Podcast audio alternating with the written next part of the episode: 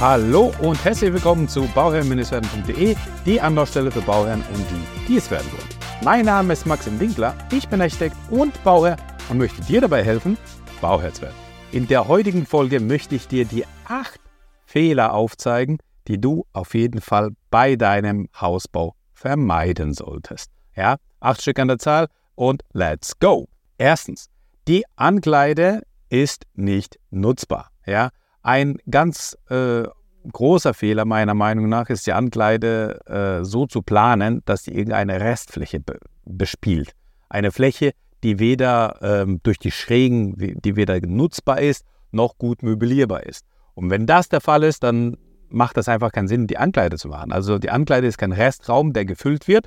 Das kann eine Abstellkammer sein, ja, das, da bin ich, da bin ich okay, da bin ich d'accord damit. Aber eine Ankleide sollte schon so sein, dass die auf jeden Fall gut durchdacht ist, dass ich möglichst viel Schrankfläche drin habe, dass ich ausgehend von äh, den Standardelementen bin, also sei es 60 cm Tiefe, ähm, dazwischen 8, also 60 cm Schrank, 80 cm mindestens äh, dazwischen und 60 cm auf der anderen Seite. Ähm, ob die Ankleide dann Türen hat oder keine Türen hat, das bleibt jedem überlassen. Ich würde es immer so empfehlen, dass man das mal ausprobiert, ähm, dass man es mal ohne Türen ähm, erstmal drin hat und wenn man merkt, das ist doch nichts für einen, weil da doch zu viel ähm, an zu viel an, an Staub und so weiter reinkommt, dann kann man die Türen immer noch nachrüsten. Aber geplant werden soll es auf jeden Fall so, dass man es mit Türen hat, sprich 60 cm. Genau. Und dann kann man sich ganz einfach an den Standardlängen orientieren. Ja, 1,50 Meter, 2 Meter, 2,50 Meter, 3 Meter und so weiter und so fort, sodass man da einfach ja, das Bestmögliche aus der Ankleide herausholt und die Ankleide, naja, einfach nicht der Restraum wird, sondern wie gesagt, sehr gut nutzbar ist. Denn meiner Meinung nach finde ich die Ankleide immer dann sinnvoll, wenn dadurch das Schlafzimmer reduziert werden kann oder als Zusatzstaufläche zum Einsatz kommt, dass ich trotzdem noch im Schlafzimmer beispielsweise meine drei, drei, meinen 3 Meter Schrank äh, platzieren kann und in der Ankleide immer noch beispielsweise 4 Meter ähm, oder auch äh, 6 Meter Stellfläche oder laufende Meter ähm, für den Schrank habe. Eine, der zweite Punkt, der auch sehr interessant ist und immer wieder zu sehen ist, ist einfach, dass man die Toilette so plant. Meistens ist nicht die Gästetoilette im Erdgeschoss, sondern meistens ist die, ähm, ja, die Toilette dann im, im Obergeschoss äh, dass die Toilette ein tiefstehendes Fenster hat oder ein Fenster hat, was einfach bodentief ist. Es ist zwar eine ja, interessante Gegebenheit, auf die man vielleicht bei der Planung geachtet hat, vielleicht auch bewusst geachtet hat, wo man sagt, hey, dann sitze ich hier auf dem Klo und habe eine schöne Aussicht auf den See oder auf den Wald oder ins Grüne. Aber ganz oft habe ich das einfach nicht. Ganz oft habe ich dann die Nachbarn, äh, die nicht nur, die, die, nicht ich nur anschauen kann, sondern die auch mich anschauen können. Und ähm, selbst wenn ich dann in den Wald reinschaue und da sind Spaziergänger und die können auch hochschauen, dann äh, wird es auch irgendwie weniger kontra also oder weniger produktiv sein, wird kontraproduktiv sein, sodass ich dann trotzdem irgendwelche Maßnahmen ergreifen muss, um das wieder zu verdecken. Ich habe ein Bläsé, ich habe einen Vorhang, der immer zu ist und dann habe ich doch nichts davon. Dann lieber ein Fenster, was höher ist, ähm, von mir aus auch von, von vornherein satiniert ist, ähm, sodass ich dann einfach hier bessere Möglichkeiten habe, äh, das Tageslicht äh, zu nutzen, aber keiner mir reinschauen kann. Ein weiterer Punkt, der äh, in die ähnliche Richtung geht, also der dritte Punkt, ist dann ähm, in der Küche. Ja. Die Armaturen, die von der Küche sozusagen genutzt werden. Es gibt ja spezielle Armaturen, die dann so einklappbar sind, dass man das Fenster noch öffnet, weil man kennt ja diese, diese Küchenfenster mit einem Unterlicht, ja, das heißt, die sind ein bisschen höher, sodass ich da äh, nichts von der Fensterbank runterräumen muss, beziehungsweise meine Armatur in der Küche stehen lassen kann, wie sie ist. Und dann kann ich ganz bequem das Fenster öffnen, welches dann über, der, ähm, über dem Spülbecken ist. Wenn das tatsächlich so ist, ist es eine gute Lösung. Wenn man das nicht mag, weil, diese, weil dieses Unterlicht einfach irgendwie einem so blöd vorkommt und nicht schön vorkommt, kann ich das auch verstehen. Man kann das auch natürlich anderweitig planen. Man kann das natürlich so planen, dass hier ähm, die Spüle an einer anderen Stelle ist, wo nicht unbedingt das ähm, wo nicht unbedingt hier ein Fenster daneben ist. Muss immer ein Fenster sein vor der Spüle. Die Frage könnt ihr selber für euch beantworten. Immer individuell. Meiner Meinung nach nicht. Meiner Meinung nach gibt es auch andere Möglichkeiten, die Spüle anzuordnen. Daneben in einem festverglasten Bereich oder, oder, oder, sodass ich da ähm, ja, einfach flexibler bin und mir damit nichts verbaue. Ähm, das war Nummer drei. Was haben wir bei Nummer vier? Bei Nummer vier ist es ganz, ganz wichtig, meiner Meinung nach, bei der Elektroplanung darauf zu achten, dass wir ausreichend Schalter haben, dass die Schalter und Steckdosen durchdacht sind. Ähm, geht da auf jeden Fall nochmal tiefer rein in dieses Thema und geht es tatsächlich nochmal durch und geht es dann, wenn die Planung fertig ist und der Rohbau steht, bevor die Arbeiten angefangen werden, geht er auf jeden Fall durch die Räume durch und überlegt es euch nochmal. War das alles so richtig, wie ihr das angedacht habt? Erstens, kann das natürlich sein, dass ihr eine Steckdose vergessen habt oder irgendwo nicht dran gedacht habt. Das seht ihr im, im bebauten Raum deutlich besser und könnt es nochmal nachrüsten, könnt es nochmal nachplanen. Eine Steckdose mehr ähm, oder zwei Steckdosen mehr in einem Raum einzuplanen, kostet nicht die Welt, weil die Kabel sowieso verlegt werden. Habe ich aber den, das Haus fertig, habe ich meine Zimmer fertig und möchte dann und merke dann, dass eine Steckdose fällt, dann ist es natürlich ein Riesenaufwand, diese zusätzliche Steckdose nochmal reinzunehmen. Deswegen äh, lieber eine Steckdose mehr als eine zu wenig äh, reinplanen und auf jeden Fall so, dass es eben ausreichend ist. Überlegt euch, wo ihr Staubsaugt, was für Elektrogeräte können rein. Wobei beim Staubsauger ist ja mittlerweile so, dass viele einfach ähm, ja entweder Saugroboter haben oder einfach diese ähm, ja, Akkusauger haben, die nicht unbedingt in jedem Raum eine Steckdose brauchen. Aber auf jeden Fall sollte immer eine Steckdose vorhanden sein, mindestens eine, die ich einfach so mal anschließen kann für XYZ. Ähm, überlegt euch, wo lade ich mein Handy? Überle also vor allem Schlafbereich, Kinderzimmer, ähm, Multimedia, TV-Verkabelung. Ähm, nicht nur einfach nur unten im unteren Bereich meine Multimedia-Verkabelung, sondern wir machen das auch immer so, dass wir immer ein Leerrohr reinplanen, das auf eine gewisse Höhe, 1,50 Meter, 1,30 Meter, je nachdem, ähm, rausgezogen ist, sodass ich dann meine Kabel, wenn ich einen hängenden Fernseher habe, hinten herumziehen kann und dann meinen Fernseher ganz normal montieren kann.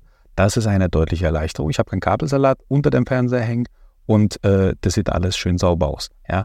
Also, ähm, das ist auf jeden Fall sehr äh, wichtig, meiner Meinung nach, weil ja, die Elektroplanung ist eins, äh, ja, ist einfach sehr wichtig. Ja, lass, lass ich mal so stehen. So, das war Punkt Nummer vier. Kommen wir zum Punkt Nummer, ähm, Punkt Nummer fünf. Ähm, wir waren ja bei den Fenstern im Badezimmer oben. Und was wir im Erdgeschoss immer wieder auch antreffen, oder was ich auch immer wieder sehe, ist einfach, dass man ja nicht, nicht wohl überlegt geplant hat oder einfach mh, hm, zu spezifisch geplant hat. Man hat vielleicht hingehen wollen und sagen wollen, ja, ich habe halt, ich möchte halt bodentiefe Fenster haben und diese bodentiefe Fenster werden dann einfach von einem Sofa verdeckt. Das sieht doch blöd, das sieht doch blöd aus. Ja, also sind wir uns da ehrlich, das sieht nicht so schön aus, das hat man nicht so gern. Äh, das geht auch anders, das geht auch besser, das geht auch deutlich eleganter, wie man es gelöst bekommt. Ähm, ich mache eigentlich immer gern äh, Folgendes, ich gehe immer gerne hin und mache Möblierungsvarianten. Und wenn ich zwei, drei Möblierungsvarianten habe, die auch funktionieren, dann kann sich der Bauherr immer noch an, aus, was, was aussuchen, was anschauen, was ihm passt, was ihm gefällt und dann sich immer noch umentscheiden. Auch wenn es heute nicht zum Trage kommt, kann es sein, dass er in zehn Jahren was anderes haben will, einen Tapetenwechsel. Und dann kann er genau das machen mit den Möbelvarianten. Wenn ich aber nur eine einzige Variante habe, wie meine Möbel stehen können, ja, dann ist man dann schon recht stark eingeschränkt. Und das gilt es zu vermeiden. Ja, also wenn es möglich ist, wenn es geht, Flexibilität ist King. Ähm, und die Flexibilität kann ich mir manchmal, ja, verbaue ich mir die Flexibilität, wenn ich da ein bodentiefe Fenster habe, die ich dann zustelle. Dann ist der Sinn der Sache auch nicht mal ganz cool. Ja. Punkt Nummer 6. Und das ist auch etwas, äh, kommen, wir, kommen wir wieder zum, zum ähm, Eingang, Eingangsbereich. Das ist auch etwas, was ich immer wieder feststelle, woran äh, sozusagen bei, der, bei den Erstüberlegungen nicht dran gedacht wird, ist, dass man möglichst klein die Diele hat. Ja, also man kommt rein und dann hat man, will man Platz sparen, die Fläche, die man da hat, will man woanders einsetzen. Ja, das ist grundsätzlich richtig, aber ich brauche auch eben Platz. Ich kenne diese Stories immer wieder oder diese Gegebenheiten, wenn man irgendwo zu Besuch ist. Man hat eine Geburtstagsfeier, ja, und dann kommt eine Familie rein mit vier, fünf Personen, ja, und äh, die Gastgeber empfangen ein, zu zweit, zu dritt, dann kommen die Kinder dazu und ähm, ja, dann hat man auf einmal einen Stau. Und diesen Stau, der im Eingangsbereich entsteht, den kann man halt leicht entzerren, indem man halt das ein bisschen anders, großzügiger plant, dass man das ein bisschen entzerrt. Und das kann natürlich, ähm, ja, das, das wirkt dann auf einmal ganz anders. Und wenn man das auch so schlau entzerrt, dass man da auch nochmal genügend Stauraum in der Diele hat, sodass man die Klamotten unterbringen kann, dass man sich vielleicht eine Sitzgelegenheit hat, um Schuhe anzuziehen und so weiter und so fort, ja, die ganzen Sachen hat, dann ist es natürlich von riesem Vorteil. Wenn ich da noch die Möglichkeit habe, neben der Diele direkt meinen Hauswirtschaftsraum äh, zu haben, wo ich dann meine Sachen abgelegt habe, wo ich meine Winterklamotten eingelagert habe oder saisonale Schuhe und so weiter, dann halt eben ähm, äh, rein und rausnehmen kann oder dort drin einfach Sachen verstauen kann, die einfach, damit einfach die Diele dann einfach aufgeräumter ist. Das ist immer ein riesen, riesen, riesen Vorteil. Punkt Nummer sieben, und das geht eigentlich auch so direkt dahin äh, im Eingangsbereich, das ist einfach, dass, der, dass die Treppe direkt beim Eingang ist. Du machst die Tür auf und dann begrüßt dich, es ist die Treppe. Und dann stehen so die, die, die Hausherren stehen dann auf der Treppe und dann ist er wenig Platz und so weiter. Okay, dann kann man sich auf die Treppe verteilen, wenn man rein und raus geht. Ja, dieses Argument lasse ich vielleicht äh, zu, zum Teil zu, aber es ist tatsächlich doch so, dass äh, ja, es einfach eine unschöne, enge Situation ist und ich komme immer rein, ich habe immer dreckige Füße, ähm, ich habe Straßenschuhe an, die werden dann in der Regel nicht draußen, sondern drinnen ausgezogen. Ich habe da immer ein bisschen Dreck. Und da habe ich eine äh, Matte dann, die meinen Dreck fangen, abfangen soll, ja. Und äh, wenn ich dann doch von oben runterkomme, barfüßig im Sommer, oder dann doch mit Socken, dann wird der Dreck mitgenommen und in, der ganzen, in dem ganzen Haus verteilt. Das ist nicht Sinn der Sache. Deswegen, ähm, wenn möglich, die Treppe nicht, beim, nicht bei der Tür ähm, den Antritt der Treppe dann haben, sondern vielleicht ein bisschen versetzt, sodass ich da die Garderobe vielleicht direkt am Anfang habe, sodass es ein bisschen weiter ist äh, am Anfang, sodass ich da auch die Gäste empfangen kann. Ja, das ist einfach etwas, was meiner Meinung nach ein sehr, sehr gutes Bild abgibt. Ähm, das war Nummer 7. Und jetzt kommen wir zu Nummer 8. Nummer 8 ist das Vordach. Und zwar ein additives Vordach. Ich habe nichts dagegen, wenn man überhaupt an ein Vordach denkt. Das ist ja schon mal etwas Gutes. Aber ich finde diese additiven Vordächer, wo einfach nur so eine Glasscheibe, die mit zwei ähm, ja, Stangen, Metallstangen abgefangen ist, ähm, einfach ein bisschen, ah, ich weiß nicht, das kann man auch besser gelöst bekommen. Es gibt schöne L-förmige Vordächer, also so ein, so ein ganzes Element, das finde ich schön. Das kommt dann viel besser zu Größe. Aber noch besser ist es, wenn ich das mit der Garage kombiniere. Ich lasse meine Garagenplatte rausschauen, sodass ich damit auch gleichzeitig mein Vordach ausbilden kann. Ich ähm, äh, bilde mein Garagendach in einer, in, also im Grundriss im L-Form aus, also das, was sozusagen übersteht. So habe ich auch die Möglichkeit, trockenen Fußes vom Eingang in meine Garage zu gehen all, all diese Sachen sollte ich vielleicht auch überlegen oder mir dazu Gedanken machen und ähm, das auch irgendwo mit berücksichtigen. Finde ich aber immer schön, wenn das ein, als ein Element ist. Oder es ist vielleicht eine Auskragung von oben. Das heißt, entweder ist mein Eingangsbereich eingerückt nach innen oder es kragt einfach äh, oben was aus, wie, wie ein Erker beispielsweise, ja, der mir gleichzeitig mein äh, Vordach macht. Das sind einfach solche architektonischen, schönen Elemente, die gleichzeitig ähm, ja eine, eine Funktion übernehmen. Und genau das sind Sachen, die ich an der, an der Architektur so schätze und so schön finde.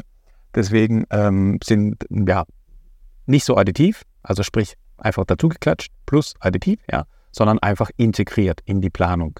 Garagendach rausgezogen, L-Stück, L-Form, ähm, äh, Erker von oben, also als, ähm, als Auskragung oder eingerückt den Eingang, Eingangsbereich und so weiter und so fort. Also gibt es verschiedene Möglichkeiten.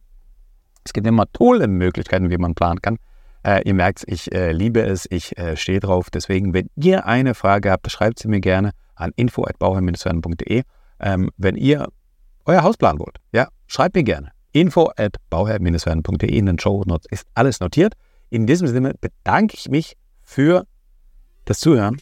Ich danke euch, wünsche euch das aller, allerbeste bei deinem Projekt Eigenheim und immer dran denken, um Bauherr zu werden, schau rein bei Bauherr-werden. Ciao, dein Max.